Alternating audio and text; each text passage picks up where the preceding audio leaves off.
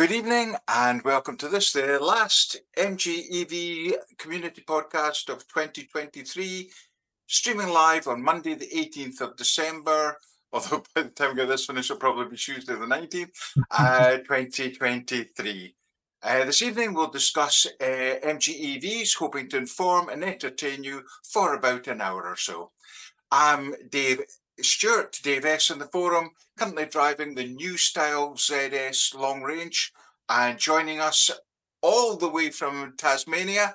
Jennifer, how are you? I'm great, Dave. How are you?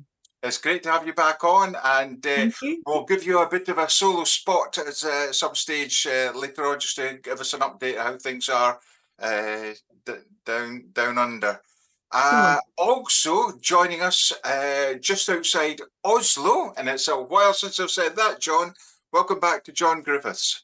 Hi, everybody. Thank you for having me back on for today. Much appreciated. So, hope I can offer Good. something. Good seeing you. Nice to see you, Dave. And from Devon, Tom's here as well. Hello, Tom. Hi, folks. I'm T Sedge on the forum, uh, driving an MG4. Good to see you. Happy Christmas, everybody. And from Swindon, uh, Vince is joining us once again. Hi, yeah, Vince Williams, Vince 31 on the forum. Currently driving the Mark II ZSEV. Had the Mark 1 ZSEV before that. Perfect. Good to see you again. And from the Chorley Group MG in England, the Innovation Development Manager, Miles Roberts. Miles, it's great to see you as ever. Oh, good evening, everyone. Hi, uh, Miles Roberts, CG on the forum, and um, yeah, good to have a bit of festive cheer. I hope. Absolutely. Yeah, I'm, I'm coming a bit over like the Christmas Grinch. I, I, I got the memo, but I, I didn't respond. I've, I've got a Christmas tree kind of hat thing going on here, but uh, I'm not So really. you have to wear that. That's law. You have to wear that now. No, no, it's just there. we, we can refer to it. If you're watching us live, thank you for joining us, and please click the like button uh, and join us uh, on the discussion in the chat window. If you're watching uh, later, thank you for choosing to watch the video, and please subscribe and get notifications of when we go live the next time. So we're going to have quite a lot, try and cram quite a lot into uh, a, a, a quite compact uh, program tonight. Uh, we'll be discussing the MG4, the MG5, and the ZSEV, and we'll be looking at maybe one or two new things that are maybe in the far distant horizon. It's uh, uh, as I said earlier, it's great that uh, we've been joined again by Jennifer in Tasmania and John in Norway, and uh, so we'll have a wee chat with them separately about how things are out in their neck of the woods. And I know John uh, has been doing a wee bit of digging to see how uh, sales with various models, etc., are going on, which we've always appreciated. So great, John. We'll get an update from you. Okay. Uh, so some of these things are, as usual, we've trawled the the uh, forum. Uh, we're going to be looking at uh, some of the delays in in uh, dealerships um, and having a look at that, and the iSmart app, and uh, what sort of updates there are possibly coming for the software.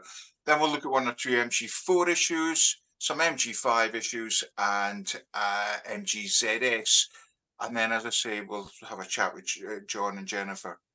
So, looking at the the across all the cars, Miles, uh, there seems to be a bit of a, a, a- thing about there seems to be long delays, well over a month to get an appointment, no courtesy cars, etc.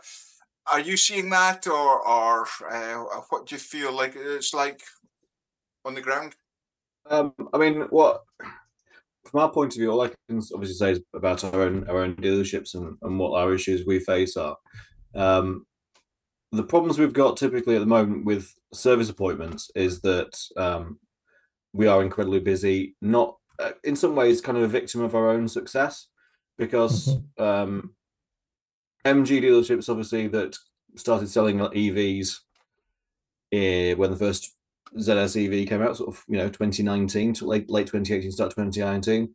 Those cars are now sort of, you know, two, three, four years old. They're well within the cycle of things, but obviously we, we hit a bit of a sort of um, weird time around COVID where um, in 2020 a lot of servicing didn't happen on time and a lot of it got delayed. Um, MOTs got extended by six months and things like that. So what happened was that if your MOT was due in summer 2020, it got extended by six months automatically by the government because basically no MOT stations were open. Um, and that meant that there's an awful lot more MOTs happening this time of year than there would have been in you know in a normal in a normal year had that cycle not been broken. Also, what we're seeing is that there's an awful lot of um, difficulty in uh, both the recruitment and retention of good quality technicians. Um, garage technicians are um, increasingly asked to do more and more electrical type things rather than you know physical um, spanners on nuts type of stuff, and it's um, it's a different skill set, and it's one that you know obviously with our own staff we go through a you know a training process throughout the year. We make sure that that's um, carried out as, as best we can. But when we're trying to, you know, as we get more busy, and we're trying to encourage to recruit from else from outside. It's getting people who have those skills already, or else we've got to put them through quite an intensive training procedure to actually get them up to the standards that's required by brands like MG, um, so that people are, you know, level three or level four qualified on uh, electric drivetrains, for example. Which, if they've worked for a non-franchise dealership, they might not have had that experience before. Um, Mhm. so that's making it quite difficult. And also the fact is that um, at this time of year, there's also an increase in um, obviously courier firms being very busy and their own fleets needing a lot of maintenance. And so, you know, companies like, for example, Amazon might suddenly have a bit of a recruitment drive themselves to try and get extra staff in to cover all of the extra vans that they need to maintain on their fleet. And they might be willing to pay over the odds for those uh, technicians, which means that then, you know, it might be an attractive wo- place to, for our technicians to go find employment. So um, there's a number of reasons why it's costing us more to retain the ones that we have, and it's difficult to find good quality staff to replace the, the ones that do leave. So that can cause a bit of a problem. Yeah. And also there's the age-old problem of um, nobody takes the holidays until December because they don't get a chance to earlier in the year because we were too busy earlier in the year. So it ends up that the week week or two before Christmas, everyone's like, "Well, I've still got two weeks holiday to use," and so they end up booking half of December off, which then completely screws our timetables. So, yeah, we're currently booking about three weeks in advance, which kind of takes you into January, obviously. But naturally, we're closed for a few days throughout the Christmas period, anyway. Um, Yeah, I and I guess the co- it's yeah, and I guess the courtesy car delay would be a similar thing. De- dealerships get really busy; they run out of spare cars to give people. Yeah, and I think well, I think the issue as well is that um, at this time of year we don't want to register any extra cars if we can avoid it because we're coming up to a change of year. So if we were to register a Mm. car in December to put on an extra courtesy car, it's going to be a 2023 car. Whereas you know if we register it in January of 2024, it helps with residual prices. So um, that is another reason why perhaps you know if we've sold a courtesy car, if we've sold, if we're taking a, if we've defleeted some cars towards the end of the year, we're not looking at replacing them until January for our own. Well, for cash flow as much as anything else as well. You know, when you've got a business which is um, typically in a lull in December, not many people. Uh, you know, this might be different in other countries, but not many people in the UK buy cars as Christmas presents these days. Um, so um, we tend to find that there is a natural lull in sort of November, December, which then means that um, you know your cash flows down. So you, you wouldn't want to start registering extra cars and incur that extra cost at a time which is naturally quieter for you. So um, so yeah, in terms of you know why it's taking a month to get booked in with it, I think just yeah that combination of reasons really. And in terms of um, the courtesy cars, I can only say that yeah we're probably just holding out to avoid registering cars in the last week of December, unless there's a target to be hit with MG. You know, if MG say you need to have 200 registrations in December and we're on 190, we might start registering a few extra courtesy cars. But um, otherwise, if there's not a financial reason to do so, you'd probably avoid it if you could. Yeah, I think in the last podcast I said I was a wee bit apprehensive. I was going to the local dealership for the first time, and yeah, I, I did. But I booked in the car for its service, so it was about a four or five weeks lead time.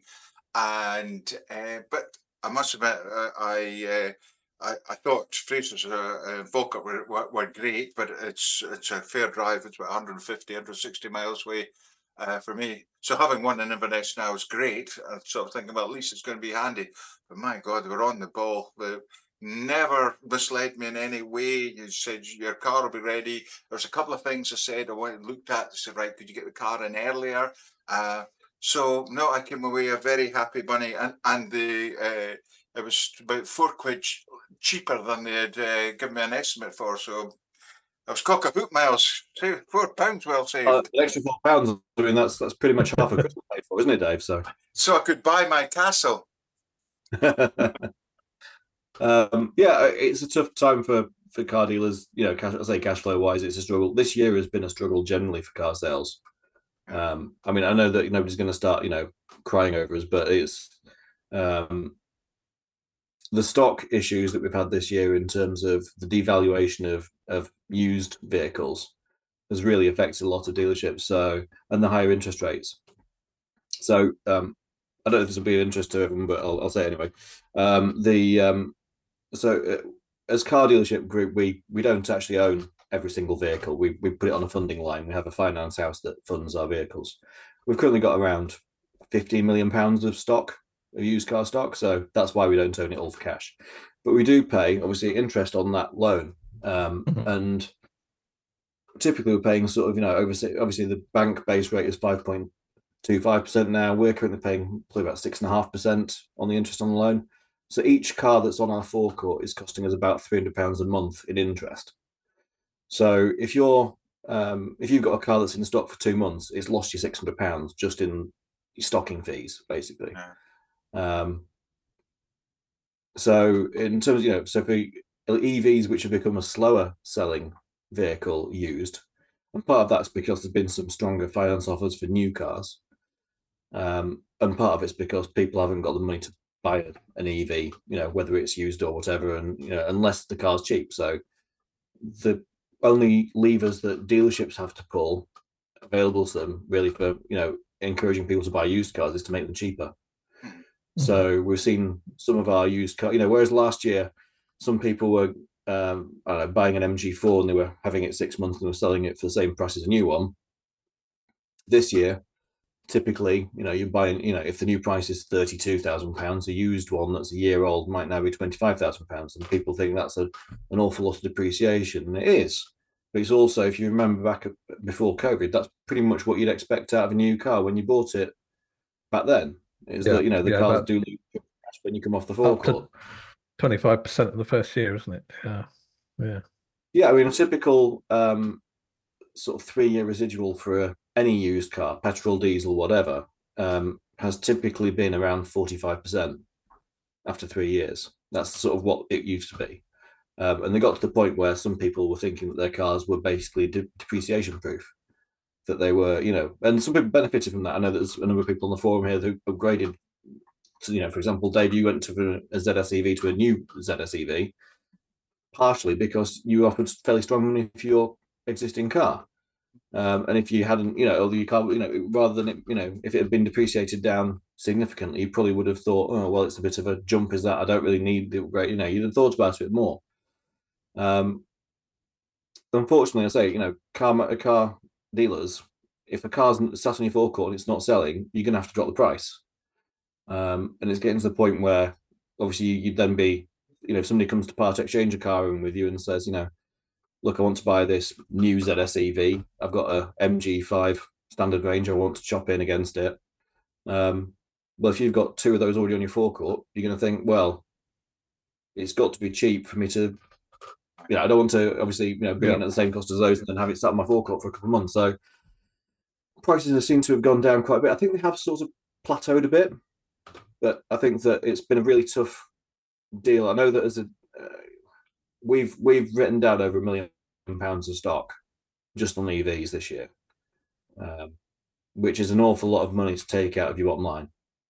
Yeah. Um, so it's it's been a real tough operating environment for a lot of car dealerships, and some groups have you know had significant issues. I see that Lookers are looking at cutting something like 600 jobs in the UK uh, and closing several dealerships, and that will happen. I think um, um, across the board there will be a lot of gin palaces, which have had very very, very good profits up until recently, and now are just really it's biting them hard.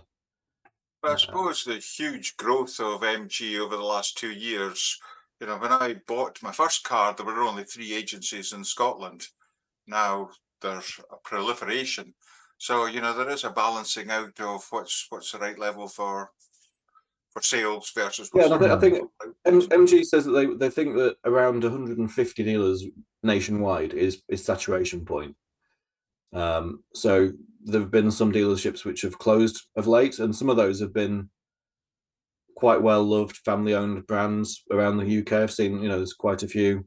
Um, I've heard of friends that said that, you know, they used to take their dealership, their cars to one in Gloucester or whatever, and that's closed, and the next nearest one's now Bristol or something. It's um, but also part of that is not just it's not necessarily that they weren't performing with MG, it's that they were doing quite well with MG, but the the bigger cost constraints of the bit of the industry have, have really come to get come against them. And if to be fair, if you own your premises, if you own a big dealership site, um, outright, you know, if you're not renting it, and you go, okay, well, I could continue to run a dealership, and I could, uh, you know, we could make five hundred thousand pounds profit this year, potentially, Hmm. or I'm, you know, I'm hitting, I'm getting close to retirement, and Aldi have just offered to buy the site for X million pounds.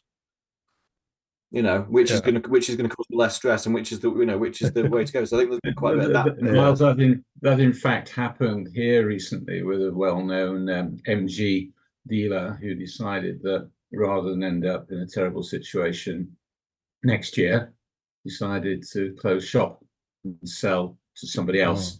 But he didn't want to end up with massive debts and a great loss. But back to what you're talking about, the pricing and what you got sitting on your forecourt. Um, that's what's happened with some of the big dealers here with the Marvel R, for example. They're selling it at a loss to get it off the Mm. books because they can't buy any more new cars until they've sold their existing. So you're talking about millions and millions of pounds of stock sitting on a dock waiting for a buyer to come through the room, so uh, through the door. So you're getting about seven thousand pounds, uh, six and a half thousand pounds off a Marvel R at the moment with subsidised interest. But I'll talk a little bit more about that later. Yeah. Yeah. Well, And- Shall we uh, move on to the app, David? Yeah, certainly. uh, I, I was just going to say, on leaving that, remember that whilst we're seeing in the forum bad news stories, etc., there's still a lot of good dealerships out there. And I see a couple of folks saying they've had great service, as I did, uh, from the dealership. So let's not paint too gloomy a picture of it, I suppose.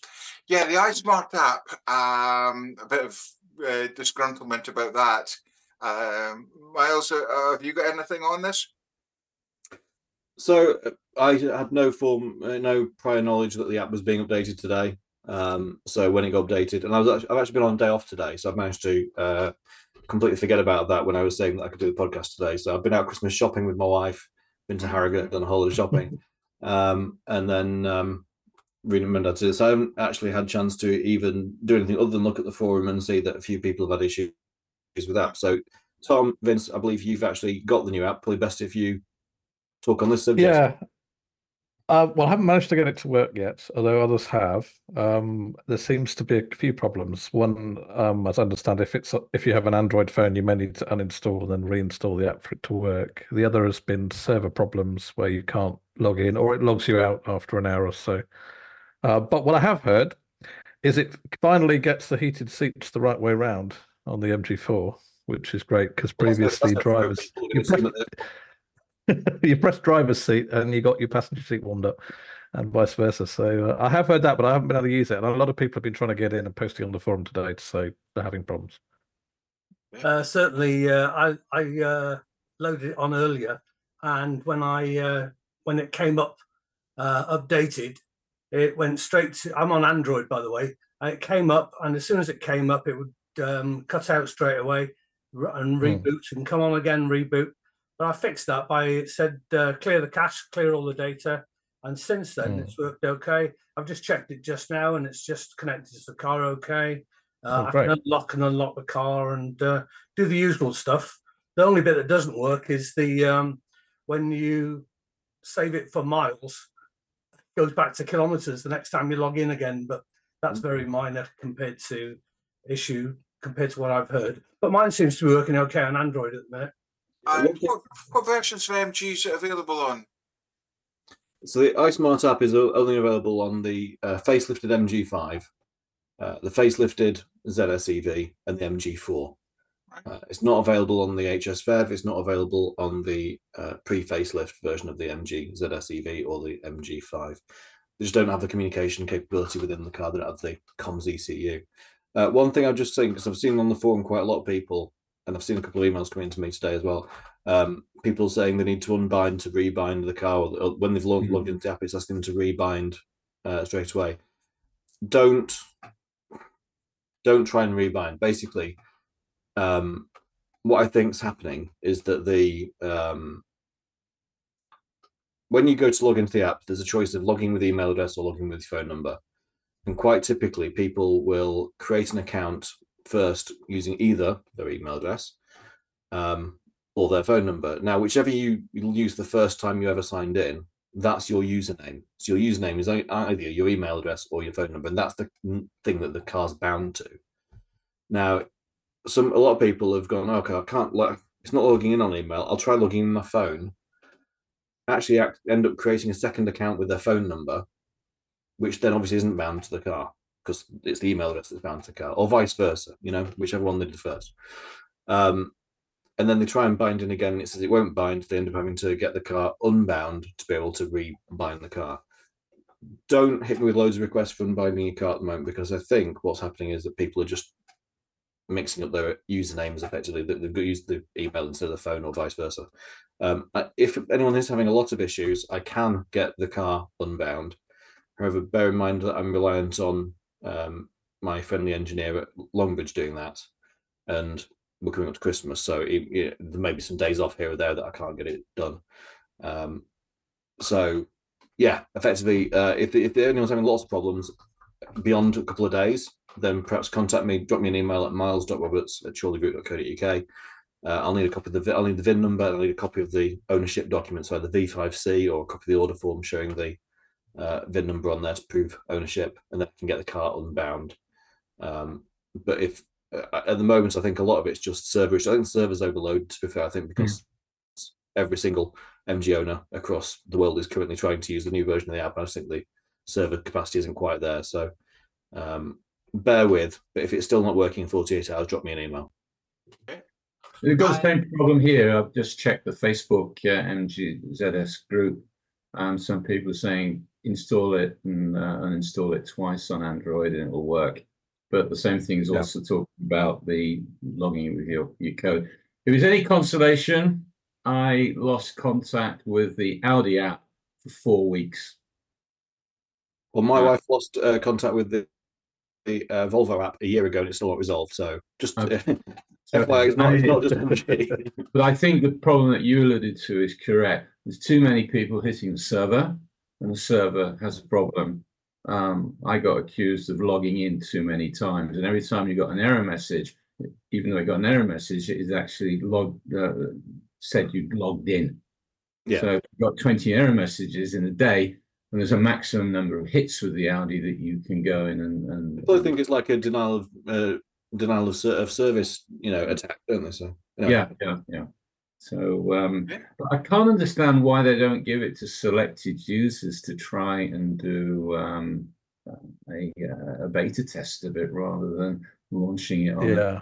an unsuspecting public in this manner with I imagine they will have done some sort of testing, but obviously not with the volume of, of users at once. It's probably, like I say, I think it's the server volume that's just struggling at the moment. But give it a day or two to ignite, I think it'll be okay.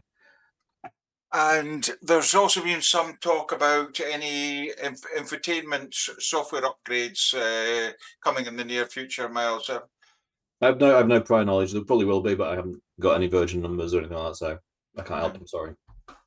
well, just rest in the, the, the comfort that every day when I get in my car and the radio goes on, I go, why does the radio come on? It's just, but you've heard it before. so good, good. So maybe now just look at the individual uh, uh, versions. MG4, the X Power has got the steering vibration or alleged steering vibration issue. I think it's- I think it's actually I don't think it's the steering. I think it's the vibration seems to come from the rear, according to most reports, and it's. Um, I think people thought there was a steering. There was a potential issue with steering dampening because there was an article that came out in, uh, online that said that in Australian market they were fitting a different steering damper to try and improve the drive of the car, and so people thought that might be related to this vibration that we mentioned. Um, but and I think they feel it. They feel it through the steering wheel, so that's why they think it's yeah. related. Um, I don't know what's causing the vibration. Um, I don't know what's doing it. it. There's been nothing official from MG yet in the UK,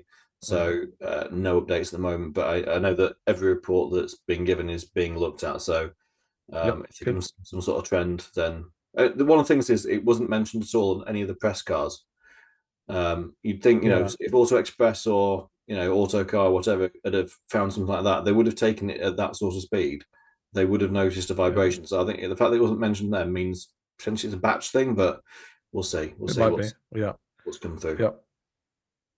And there's an um, AC charging problem, Tom. You uh, yeah, so I've got this, but quite a few people are now reporting. I think we've had about 10 or 12. So basically, it stops charging early. So, it's, you know, it'll work for months fine, whatever you limit you set up, um, 80% or 100%, or if you're on a, a standard range car, it will go to the full 100% and then it just stops charging fully. Sometimes does five percent, ten percent, one percent, two percent. I noticed it over a few nights it decayed, and now I can plug in any AC charger or a granny charger or go to a friend's house, and it'll only do one or two percent. And it cuts out. There's no errors. The car just says that it's full, and the charger says the charge terminated normally. Uh, DC charging is fine, fortunately. So, I, but obviously it's more expensive uh, but I can go out and top no, up. Tom, so what I have what I have seen is a few people have reported being asked to take software updates, and also a few people have had the charge control unit replaced. That's all I know from what people have said on the forum. Uh, yeah, all I'll say is if you've got that issue, you kind of need to take it to the dealership because obviously stopping you. Yeah, yeah. My, my challenge though with that is the first appointment is um, I think seventeenth of January, which uh, is also a holiday time for me, so uh, I'm not going to be able to get it looked at probably till till February. But uh, okay, uh, but yeah, it's uh, it it seems to have suddenly started happening. May, this might again be a batch of people. It seems to be phase one cars with the 11 kilowatt um, charger, which is the trophy in phase one in the UK. It doesn't seem to affect anyone in the Australia, New Zealand yet. Um, with phase two. I've not. Uh, we've not had any reported to our dealership, to my knowledge. Um, mm-hmm. So I think it is still fairly isolated numbers. It must be, you know, because we we yeah, yeah. we haven't had any reported. Um, but every yeah, if anyone's having issues like obviously it needs taken to dealership, they need to, to open a, a service now case with MG. Um, and it might be that they try software updates first, but ask you, mm. Tom? So irrelevant of what level you've what limit you've now set. So if you if you set a limit, yep. it still quits after a couple of percent. Yep. Yeah, yeah, you can have anything. I'll leave it on 100% now, and it, will do one or two percent. I can. I put it on the granny uh, last night, and it it lasted five minutes and it stopped, and it was on about 70 percent. Uh, I've tried it on low charge when it's had 20 percent. I've charged it, tried it high charge, and on DC it will just charge all the way up. I can go well into the 90s, stop whenever I like. Um, there's no problem. So I don't know why. Uh, but that's what it's doing. I'm, I'm none the wiser on that. I'm sorry. No, yeah, that's all right. I mean, for, for those who, who might have this, there's a for good long forum thread on it. If you look for it, um, it should be near the top. Um, so at least you can see what other people are experiencing. Mm-hmm. Could I ask a question about the four wheel drive? Uh, one of the problems I had with the Marvel R was that we have a, a cottage in the mountains and uh, it's quite icy in the winter. And of course, the four wheel drive on the Marvel R doesn't cut in when you reverse. Yeah. So is that, do you know if that's the same with the uh, X Power? I'll be honest, I'm not sure. Uh, so the X Power, I've only had limited ability with it. I've only, I've driven it about 200 miles and it was, most of it was around a track, to be honest. Be um, interesting to find out. Yeah. Because yeah. you go into reverse and it just goes into front wheel drive. I know that when you put it in eco, it only goes in rear wheel drive unless you absolutely floor it, and then it'll bring in both motors. One of those two, I can't remember. You don't get the full yeah. four wheel uh, drive. The idea behind it was they said it was performance. So there's quite a lot of people bought the Marvel R and uh, realised they can't back up a hill in the winter. But uh, okay. yeah, I haven't tried that. I've got a colleague who's got the uh, MG4, so I'll, I'll ask him to check that. Okay. And there were one or two other things about the MG4 uh, rear Yeah. discs corroding. Was that? Was that the MG4? Was that? Yeah. Yes. So yeah, it's one of the other things. So some people who it seems to be the people who leave it on the default level three regen. Some of them have gone to their first service and been told my your rear discs need replacing because they're corrosion they're too corroded. Well, essentially what happens is they're not used enough and so they become corroded.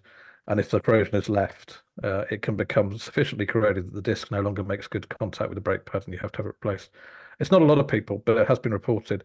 I mean, various advice people have been giving, like make sure you do some hard braking every now and then, obviously making sure it's nobody behind you uh, from a high speed. And uh, personally, I keep mine on adaptive, so it doesn't seem I have a much less regen braking, particularly I at think- speed, which I think that what I mean, it's an, it's an issue we've had with EVs since the original Leaf came out. Again, you know, the regen braking does quite a lot of braking force, and particularly with the rear wheels, the rear wheels do less braking force generally. Typically, you know, normal petrol car is only doing sort of twenty percent of the braking effort. So, um, I would find that yeah, unless you're doing some harsh braking every now and again, which I tend to do because I live in a hilly area, so I tend to, you know, and I drive spiritedly um, I do tend to find that um, yeah, you know, you, you, you if you use your brakes, it's fine. But if you if you're just tootling around town all day, the basically the brakes aren't getting cleaned by the pads. So Mm. yeah, just do some either turn your your regen off and, and do some more abrupt braking, or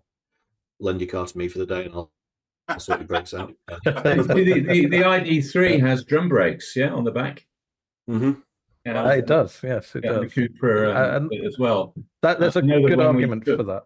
We took the MG back because it had a, a Mazda CX3 and uh, that went through two sets of discs. Uh, um, wife doesn't drive a lot. So I, before we took the, um, the ZS back, I went up and down the motorway like an idiot, braking as if it was about to be ejected through the front windscreen. We took it up there and the guy said, no, it's fine.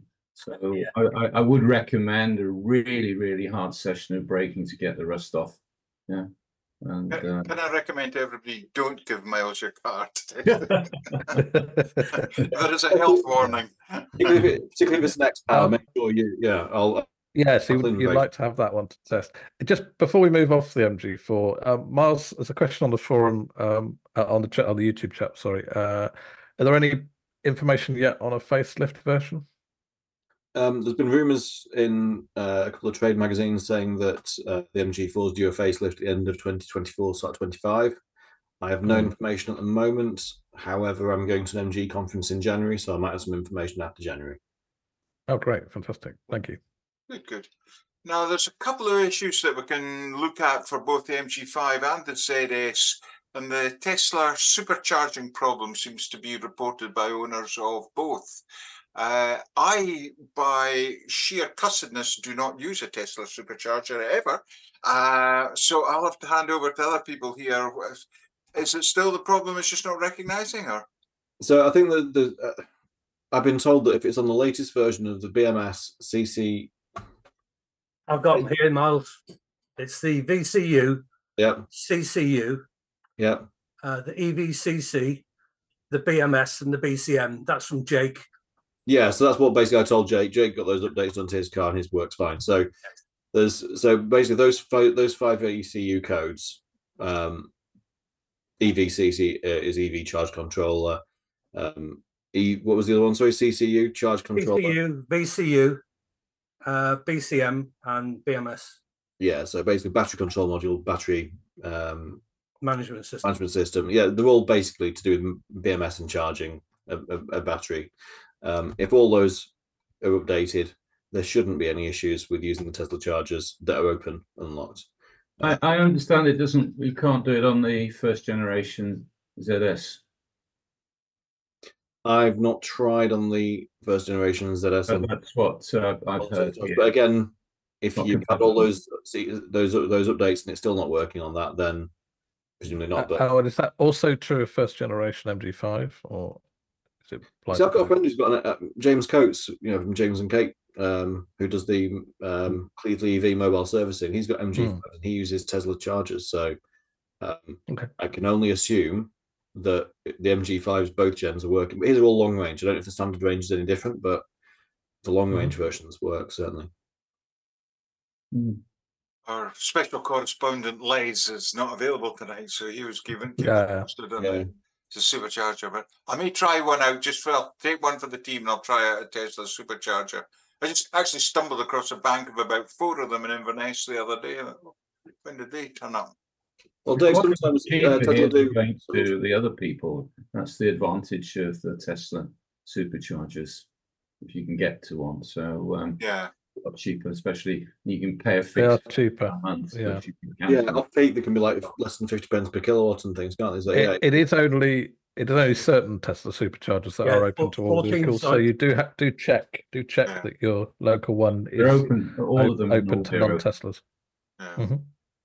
Um, also, some MG5. Tom, you were picking up on this one. Uh, reduced power at low states of charge, but that's quite a standard thing, isn't it? Or is it just happening too early? Yeah, the the issue that was being mentioned on the MG5 forums was that a few people were seeing this at 20 to 25% state of charge, which seemed high to be getting rather Yeah. than sort of 5% or you know less than 10% So- or whatever normal. what I would what I would say is Um, that um, this is m- more common on LFP batteries um, Hmm. because of the low voltage movement that they have on LFP compared to lithium ion. Um, sometimes the BMS finds it difficult to actually calculate effectively the power output of the cell, uh, and so we can have it, it particularly if it's not had a if it's not had a balanced charge for a while. Sometimes it can be that you know one cell seems slightly low voltage, and so to protect itself, it reduces the power output. So um, if it's on an LFP type, if it's on LFP as in the standard range batteries, the 51s, I can understand that perhaps more. If it's a if it's on the lithium ion batteries, the long range ones, I'd suggest that perhaps it it could do the bounce charge. If everyone's doing exactly that, then again, take it to your dealership and see if they can do a, an update. But I would say that if it's particularly cold weather, that can also affect the power output of the batteries, and some sometimes that can limit your power. Yes, that makes sense because we've heard that on the MG4X power as well, which obviously can draw a huge amount of power. Some people have said in if the battery's cold, it doesn't give its full whack always. Yeah, which is uh, like with the Tesla um, Plaid and things when they to do the launches, there's actually a battery heating mode on, on that specifically heat the batteries to the right temperature before you do the um, Hmm. the launch. So um, I can understand that yeah, the battery temperature would be a factor in that in that case. I'm gonna have to open a new beer soon. This one's almost finished. Charge up your battery. Uh, yeah, I, I I could just hear Miles tutting at me about. I have on a couple of occasions been really low by the time I got back home, and well under ten percent. That's all I'm going to say because Miles will cut to the level that it doesn't even tell you how many miles you've got left. That's how bad. Oh, What a heavy, horrible car it is to drive when it just is reducing all the the power going out to everything. Oh, it's like oh, it's terrible. Oh, Yeah, my I, I found It's this. I no driving fault. the Ora Funky Cat yesterday, and um, I got I got back home with about five percent charging, and that was you know limiting my acceleration and things. So rather than normal power outputs up to 120 kilowatts um, in the Funky Cat, and I think it was limiting me to about 60. So Ah. basically, instead of 150 horsepower, I'm getting about sort of 75. So it's um, It's yeah, it highly can make quite a difference, particularly when you're on a 70 mile an hour road, you know, by a dual carriageway, you know, you put your foot down to to overtake and realize actually no, that's not happening, is it? yes, it's highly unadvisable. Um, The car's going. Do you want to find a charge point? I'm like, no, I'm fine, I'm fine. Is it's going. Do you want to find a charge point? No, no, I'm fine. I'm no, I'm just a few miles away. Well, in that case, you shall suffer my wrath. that's right. And and it's a good bit downhill, the last bit. Yes, but you've got to get over the last hill before you. Oh dear. And I see some chassis rusts being reported, uh, especially in the, Yeah. the older first style of the ZS. On the original hmm. ZSEV. Yeah. Yeah, just people after three years or so just worrying because they're seeing they're getting reports of rust, surface rust. Uh, is it normal? Should they do again- anything? And what I would point out is that there is a seven-year anti-perforation warranty on the vehicle. So if the customer gets the car serviced with MG uh, dealership, gets the uh, corrosion inspected every year, in the event that that um, slight surface browning becomes more endemic, it's covered by the warranty and it would be fixed within the warranty, whatever that would entail, whether it would be Mhm.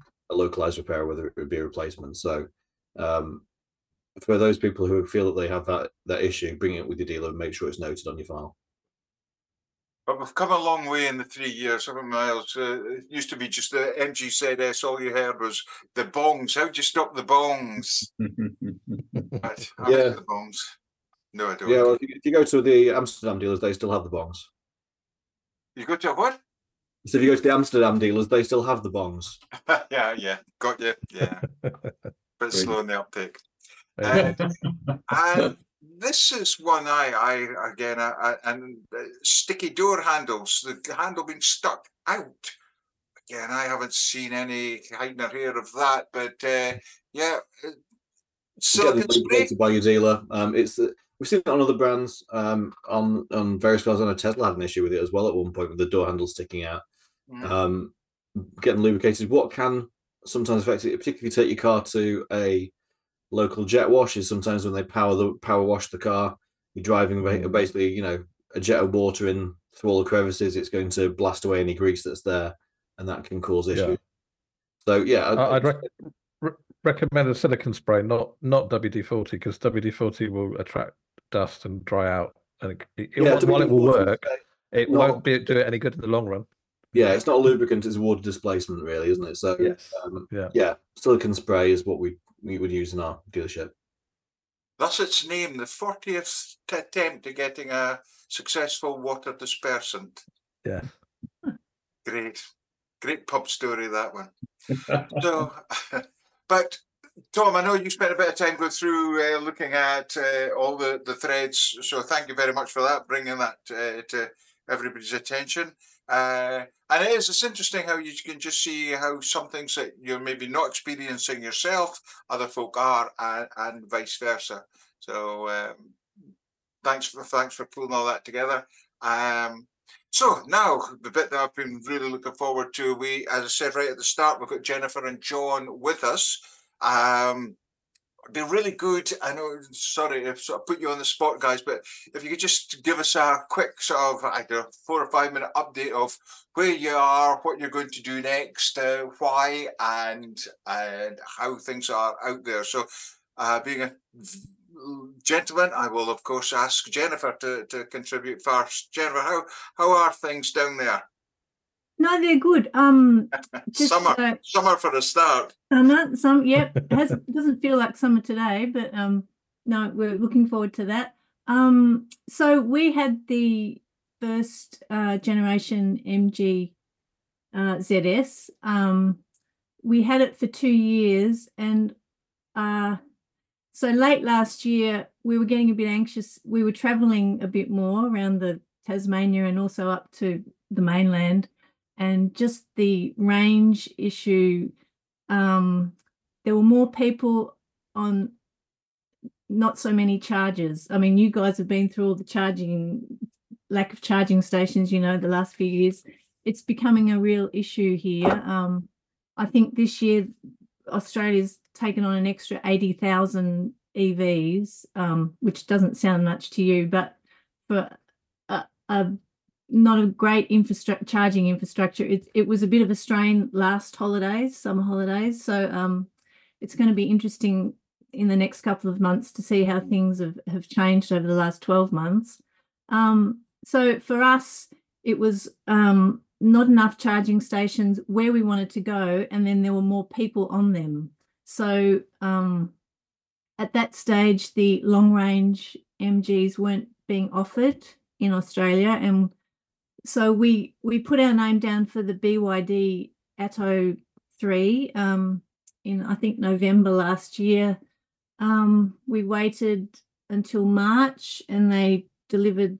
uh, I think I don't know quite a few thousand of them. So we got one and very happy with it. Um, a few th- a few little things about the MG we miss. Um, the sunglasses holder that was one of the up in the up in the thing that was Andrew's going. I really missed that. Anyway, so that was a little thing. Uh, I missed the little passenger door button. You know, when you when if I have a key, I can get in the passenger door. they don't have that on the BYD. Um, the regen braking isn't quite as as strong on the BYD. It's a very different ride to the MG. It's it's a bit more um, I won't say luxurious, but a bit more um, com- comfortable. I'll, I'll put it that way. So, but the MG, I really enjoyed driving. I just found it a, a very fun car to drive. So, I mean that it, it- the BYD doesn't have that sporty sort of ride. But that said, you know, it's a great car. Um, resale, as far as resale go, we didn't trade it in at the at the um, BYD dealership. The- whole the whole BYD dealership thing is very interesting. Hearing what Miles was saying about, you know, cars on the forecourt, it it's almost like you buy the the car online and you go out to a dealership, which is it- it's not really branded, and you just you have a test drive, and that's about as as much you, as you have to do with the dealership. The the servicing's outsourced to other um I don't know what you call them. I think we we went to a Kmart place and they had a Mhm. that's where their authorized dealership uh, servicing is. So it's a very different sort of um, infrastructure. I, I don't know Ma- when Miles was talking about closure of, of of you know branded dealerships. You wonder whether that's going to be the the next sort of movement, you know, retail of of cars where people just buy them online um, and it's like picking up a television set. So anyway, it was an interesting experience. I must say, uh, the the dealership we only have one MG dealership in Hobart, and so you're a little bit caught. You can't go anywhere else, and um, our experience was you know so so with them. So I don't miss I don't miss that. Um, anyway, so that's that's the things we missed about the MG. Um, we don't miss the the smaller range, you know, the shorter range, and um, the glitchy software. I- just, I just, I think I got, I got to the end of my tether with that when um, it was a what you call a bank holiday weekend, and we were going across to the island just near us on the car ferry, and I had a, I had a friend from Germany staying with me, and um, I got on the fer- we got on the ferry had the windows down because it was summer and she said oh let's get out and go and have a look. So i quickly turned the car back on to shut the windows and then the whole thing just um you know froze the whole interface froze. So i spent the whole the rest of the ferry trip 20 minutes uh, trying to get this car to do something because it was basically stuck on but it wouldn't do anything.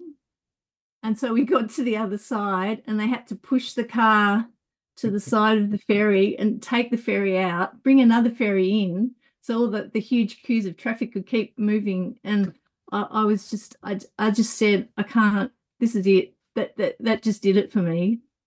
Because then we had to go back to the other side, call the AA, you know, the, the MG service people, and it was like a holiday weekend. And I I was just like, nah, that's it.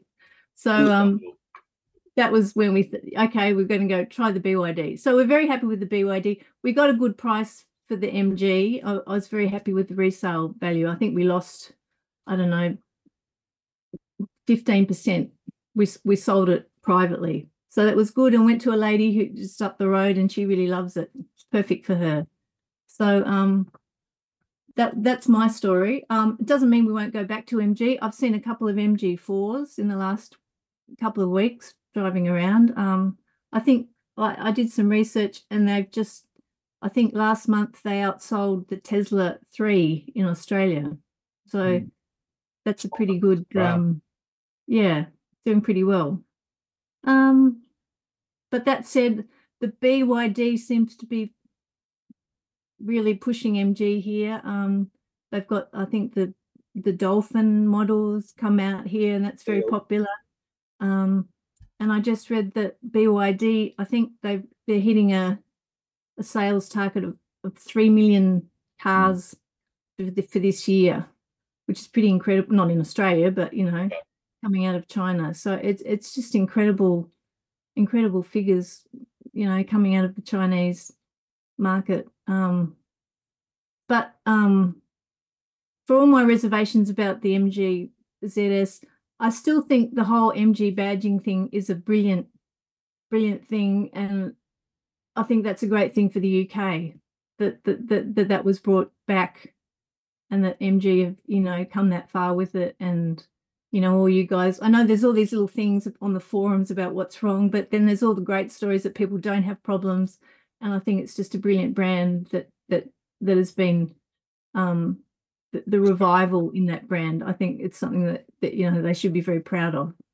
So Oh well, Yeah. so you'll not become a stranger, so You're still. I don't think so. I mean, I'm I'm happy to try um, MG again. It- um, when we're talking about the four wheel drive, John, um, that's something we're probably interested in here because we have problems. Almost the tires on the BYD are just terrible, so we have to get them replaced. Um, but yeah, four wheel drive something I'd be interested to try um, in a, in an SUV size because I think we need that down here. Um, but yeah, you never know. We'll And keep looking. Still as enthusiastic about just energy conservation as you were. You're having your house. Yeah, yeah. Yeah, but I mean, it, it it's always it's always a battle here. Like you know, we talking to a neighbour the other day. He's he thinks that EVs are a fad. Um, you know, he's waiting for hydrogen, and I'm thinking you're going to be waiting a very long time, particularly down here. You know, like the end of the earth, to get infrastructure to to to um you know hydrogen cars and trucks and and things. But um, I mean, the the Chinese car market for Australia is particularly important because our major export is iron ore so much and nearly all of that goes to china so all the iron ore used to be used for the steel for the building industry which has you know had a tumble in china but it nearly all, all goes to cars now for, so for us it's a it's a sort of a you know circular economy and um i think the iron ore industry here is trying to abate you know um, CO2 emissions. I think I saw. I think our biggest miner they've started to move to electrical equipment, mining equipment, and also building their own um, solar and wind generation on site at the big mines. Um, you know, we're talking two and a half million tons of CO2 they're emitting per year. So I think when um, if if uh, Australia ever starts to fine, not fine, but you know, put a more of a, a tax or a impediment to sending all these heavy, um, you know, emitting exports overseas. It's all very well saying, "Oh, we've brought our emissions down," but when you're sending all this stuff overseas to emit somewhere else, it's it's not. It's getting a bit people are getting a bit uh, it doesn't sound quite right so it's good that the mining industry is trying to get on board with that um Yeah. Yeah Yeah, I suppose it's quite difficult for a for a nation that's so heavily mineral dependent uh, your, on your economy. It's kinda exactly exactly throwing the baby out with the bathwater a bit, isn't it? Going. Yeah, and, and exactly. sad that there's there's no car production any longer in Australia, is there? Holden was it Holden went yeah holden yeah gm that that's two years ago, was it? Two years. I, I, I can't remember that. So yeah instead of buying cars from used cars from Japan, wasn't there something about a one-year-old Japa- Japanese car was considered a new car in Australia because of the tariffs? Yeah, exactly. Well, there's they're still importing. There is a couple of companies here that are importing used EVs from uh, Japan. Um, but I, I think because of all we we're talking about used used used car sales here, you know, the last two years, used EVs have started to starting to flood the market. So I don't know how they're going to go with with importing used cars, but um, yeah, it's it's an interesting market as far as that goes. Yeah, we don't we don't have the very strict rules. I think that you guys have about um, roadworthiness and um, uh, age of cars, which is probably why our industry folded. You know, people hang on to cars here for twenty years, twenty five years, um, which is not great sometimes. Yeah. Oh well, as I say, don't become a stranger. And when you see Stuart's email appearing the next time, please. Definitely. great seeing you again and great hearing from you. So Thank you for having me. Thanks. Uh, it was good. It's good.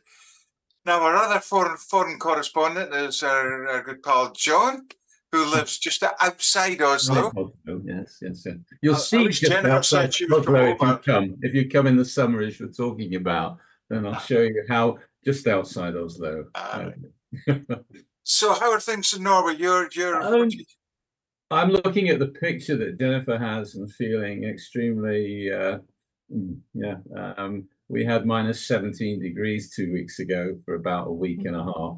So, uh, and I've got two very good friends. One's Australian, married to a Norwegian, and the New Zealander married to uh, a Norwegian. And they both disappeared a week last Wednesday. One's gone for four months back to New Zealand, the other's gone for six weeks to Melbourne and keep getting these pictures on WhatsApp with shorts and sunshine and cold beers. So um, hmm, you know, def- definitely jealous to a point. Um, no, I uh, I think uh, best way to start is uh, like Jennifer, um, our car or my wife's MGZS, the first version, first release, um, came up for renewal or was coming up for renewal for leasing. Uh, was going had to be returned. And uh, what do you do? I wouldn't have minded a, a Mark II version, but what we've had here is a flood of offers with things like um, one interest fixed for three years. Um, so we ended up going for because my wife didn't really want to have a car. I'm not going to be a taxi driver for the rest of my my my my years on this planet.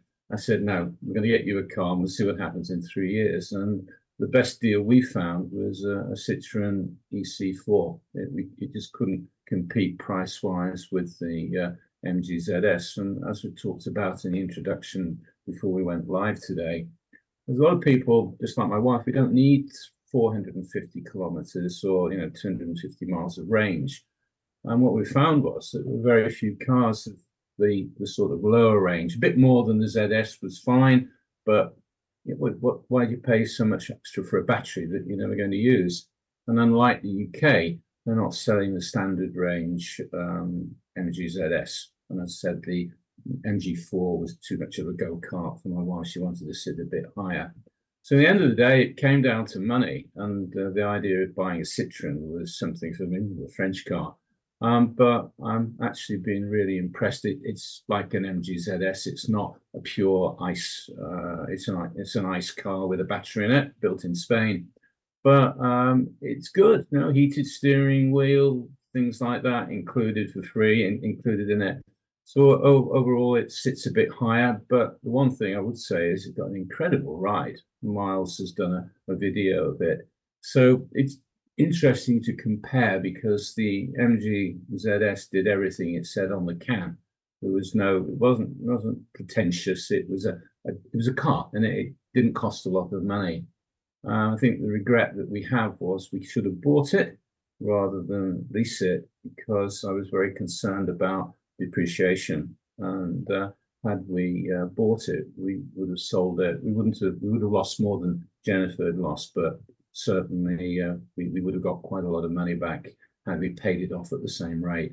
So now it's um, me with my Audi my wife with her Citroën. And as long as you can get two grandchildren in the back, and uh, at least it's got a light in the back seat. that was one of the biggest biggest disappointments when we looked at the new the facelifted version of the ZS. There's still no light in the back seat, you know. And if uh, if you've ever tried fastening a 12 month old into a baby seat in the middle of the night and minus 10 outside and your fingers are frozen, you can't see what you're doing, then I can certainly recommend backlight, a, a light in the back seat. And when you switch on the car, is the radio on or off, John? Sorry? When you switch on the car, is the radio on or off? Um, no, the radio doesn't come on, but it's got it's got wireless Android and uh, Apple CarPlay, and starts up immediately, which uh, was a real surprise. Um, I think I was lucky I got one with uh, a, new infotainment system that it had. But um, but no, I don't want to knock uh.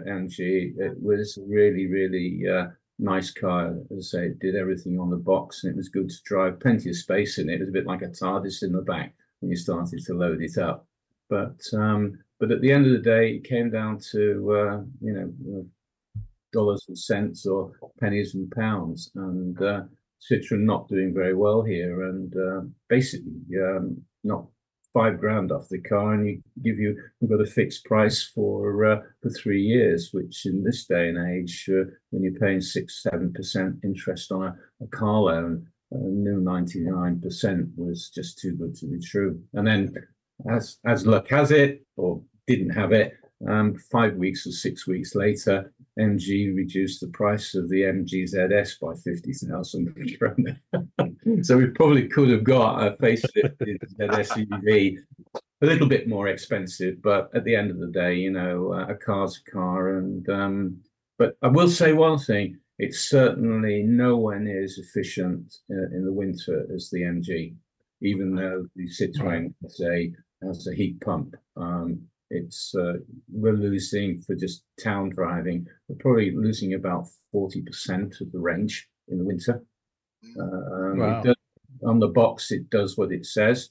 And one thing for people might know, it's a bit like the MG, but the MG seems to take into consideration temperature in the winter and reduces the range, whereas the um, Citroen charges up to 100% and it gives its full WLTP range, which to some people can be misleading, but you don't get this, oh, well, I've only got so many kilometers of range or, or miles. But um, anyway, but there we are. As I said uh, when we chatted earlier, if MG do come out with a larger um, SUV four-wheel drive next year, which is what they're hinting at here, bigger than the Marvel R, and uh, it will reverse up a hill in four-wheel drive. I could very well see myself going into that. Don't need something as expensive as a, an Audi 55. I, I can live with something a bit cheaper as long as I say I got out of the taxiing uh, business with my wife.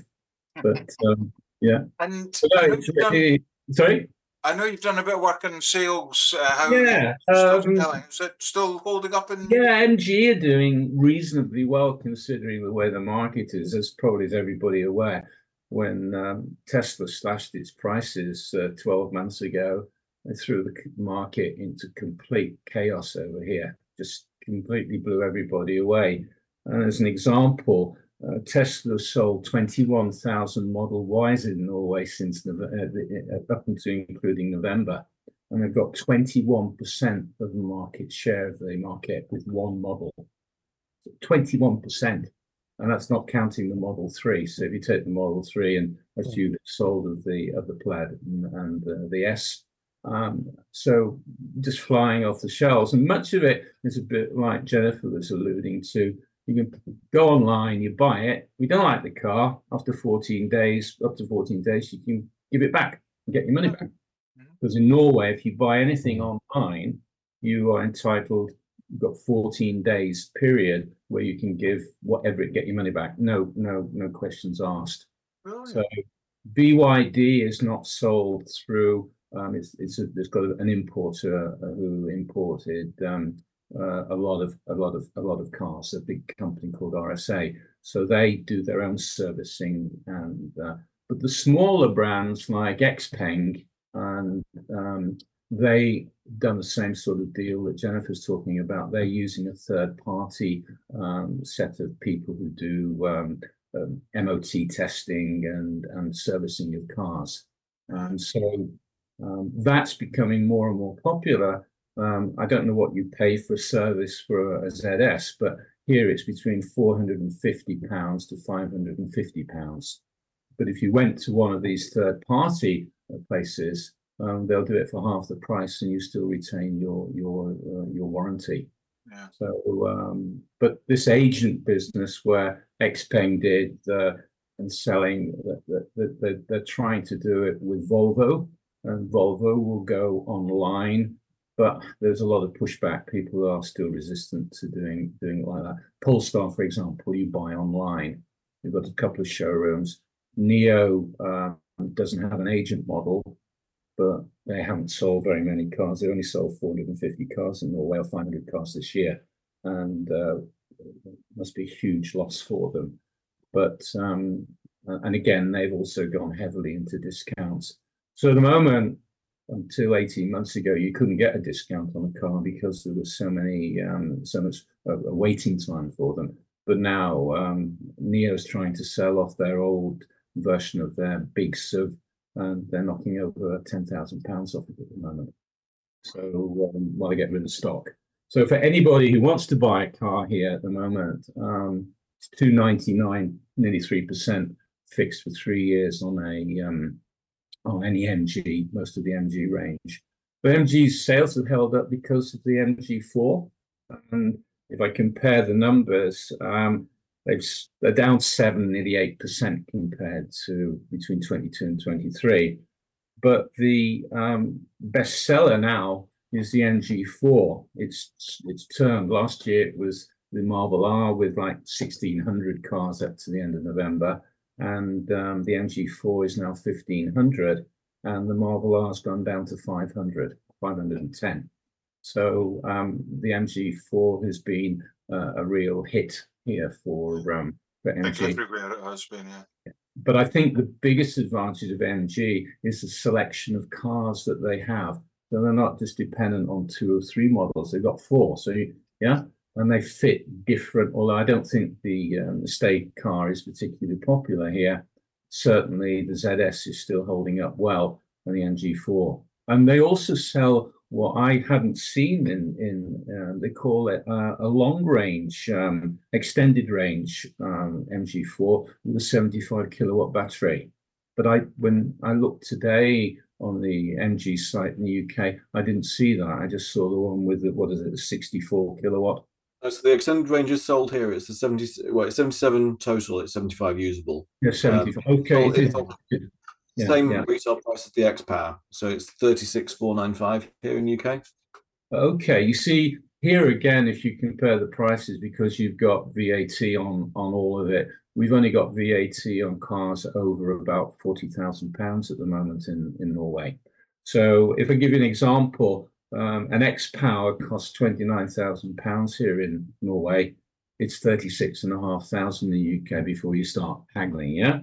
Um, the uh, long range ZS is 25,500 in Norway, uh, 35,000 in the UK. So the fact that you're paying 20% VAT on everything is still this huge saving that uh, you're, you're, you're getting here. So um, and the MG4 luxury with the gross 64 kilowatt, that's 25,000 in Norway, 32,000 in the UK. So um, it, it, the VAT makes a huge difference here. So um, so not surprising that they are doing so well. A good example is Hyundai and Kia. Um, they're down 45, nearly 50% in sales compared to uh, last year. And uh, BMW, Audi, all the big boys. So last last November, there wasn't a car in the top 10 of sales from any of the premium uh, manufacturers BMW, Audi. Uh, it was all the smaller, the smaller, more more affordable cars, and of course Tesla sitting on top of the pile. so um, really incredible numbers here. So uh, I think we're up at eighty percent, over eighty percent now per month of um, EV sales compared to to everything else, and then that will increase next year because they're going to tax hybrid hybrid uh, cars even more compared to what, what they are now. So the push is more and more and more towards the uh, um, to, to getting people into the uh, electric cars. But infrastructure is a lot better, of course. That's the biggest advantage that we have over everybody else. Um, okay, and, and John, same uh, sentiment as we sent out to Jennifer. Please don't become a stranger. Uh, we're always uh, fascinated to get your up, updates from how things are selling and different uh, takes on on your completely different market there. So similar to you, when you, when you see Stuart's email, please. Absolutely, I'd be um, happy to to uh, pop in now and again. If that would be great. Well, we're going to have to start winding up now, guys. Um, I think reflecting back on 2023, I changed car to the long range and I'm delighted with it. Uh, as Jennifer said, there are one or two things that just rip my knitting with the car. Uh, but all in all, generally pretty quite happy. Tom, sorry, dump this you. How are you? Are you quite happy with your setup?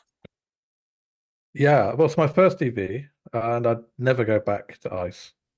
No, never could never go back. Yeah. Um, and I'm really, I really, I mean, yeah, we've had a few teething problems, but um, really happy with the car. It drives really well. So yeah, very, very happy. Looking forward to next year. Yeah. And Vince, how how things in your world? Yeah, yeah, very interesting. Uh, I, I love my ZSEV. I, again, I got the long range. Having the long range, I uh, had the short range before, like you, Jennifer. Um, moved to the long range. Um, I think Miles was talking about it before with the COVID.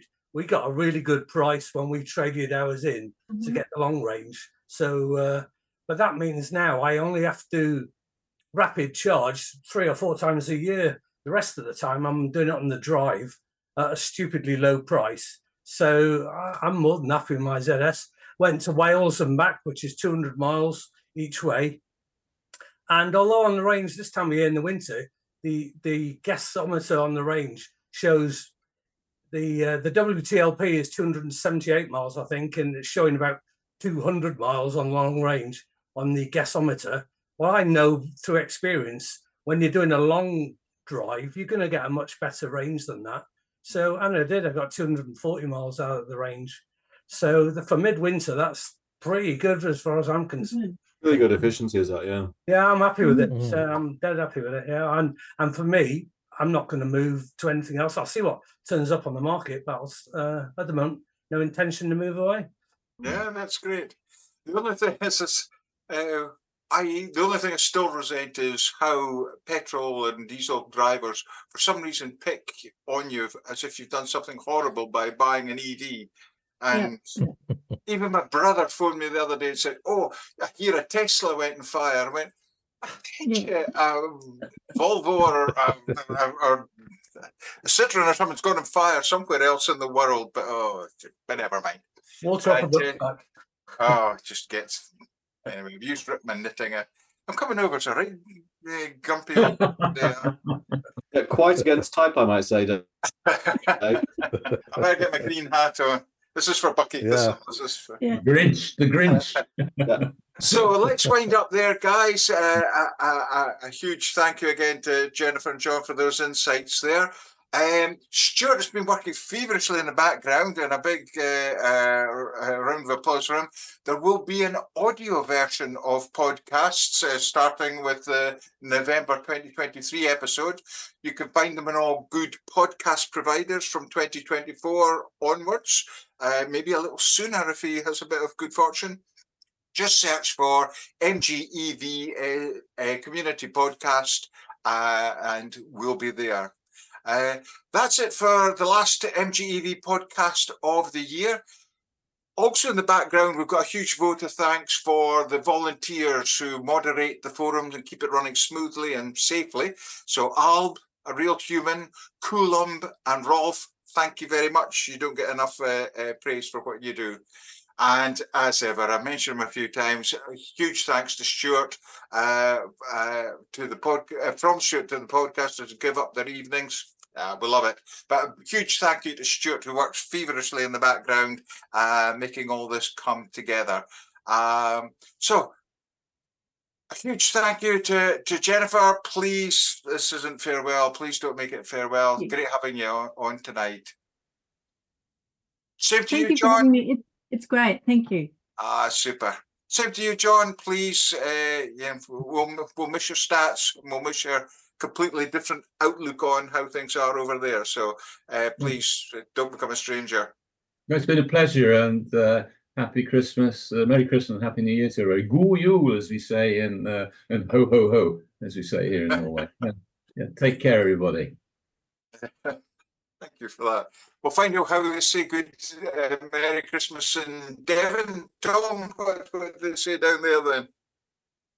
Ah, Merry Christmas. That's what we say. Yeah. No snow usually, but we, we can Still pretend. Ah, that's good.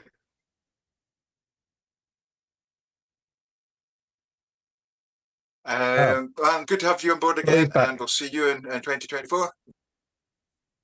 I'm back. Vince, thanks for joining us again tonight. No problem at all. Good seeing you. And again, Miles, we couldn't have done it without you. Uh, thank you. I mean, I'm looking forward to what MG is going to bring for us in 2024. We've got um, a few new models um, teased. uh, including perhaps a new version of Marvel R coming to right on drive markets. So um, there's been some, there's a couple of other SAIC brands. If anyone wants to Google the Rising Auto F7 or the Rising Auto R7, those are a couple of SAIC electric vehicles in China which may end up with an MG badge in the next 12 months or so. Right, uh, Santa's Santa's list is uh, filling up now. So thanks for that, Miles. Uh, if you're watching live, thank you for joining us, and please click the like button and join in the next uh, and join in the chat windows. I haven't had much a chance to look at the chat tonight, but it's just been so busy. If you're watching later, thank you for choosing to watch this video, and please subscribe and get that notification for the next time we we go live. Um, thanks, everybody. Uh, just leaves me now to say Merry Christmas and Happy New Year to all MG EV owners uh, throughout the world and uh, catch up with you early in 2024. Thanks and Bunny Yule whatever it was. Who you?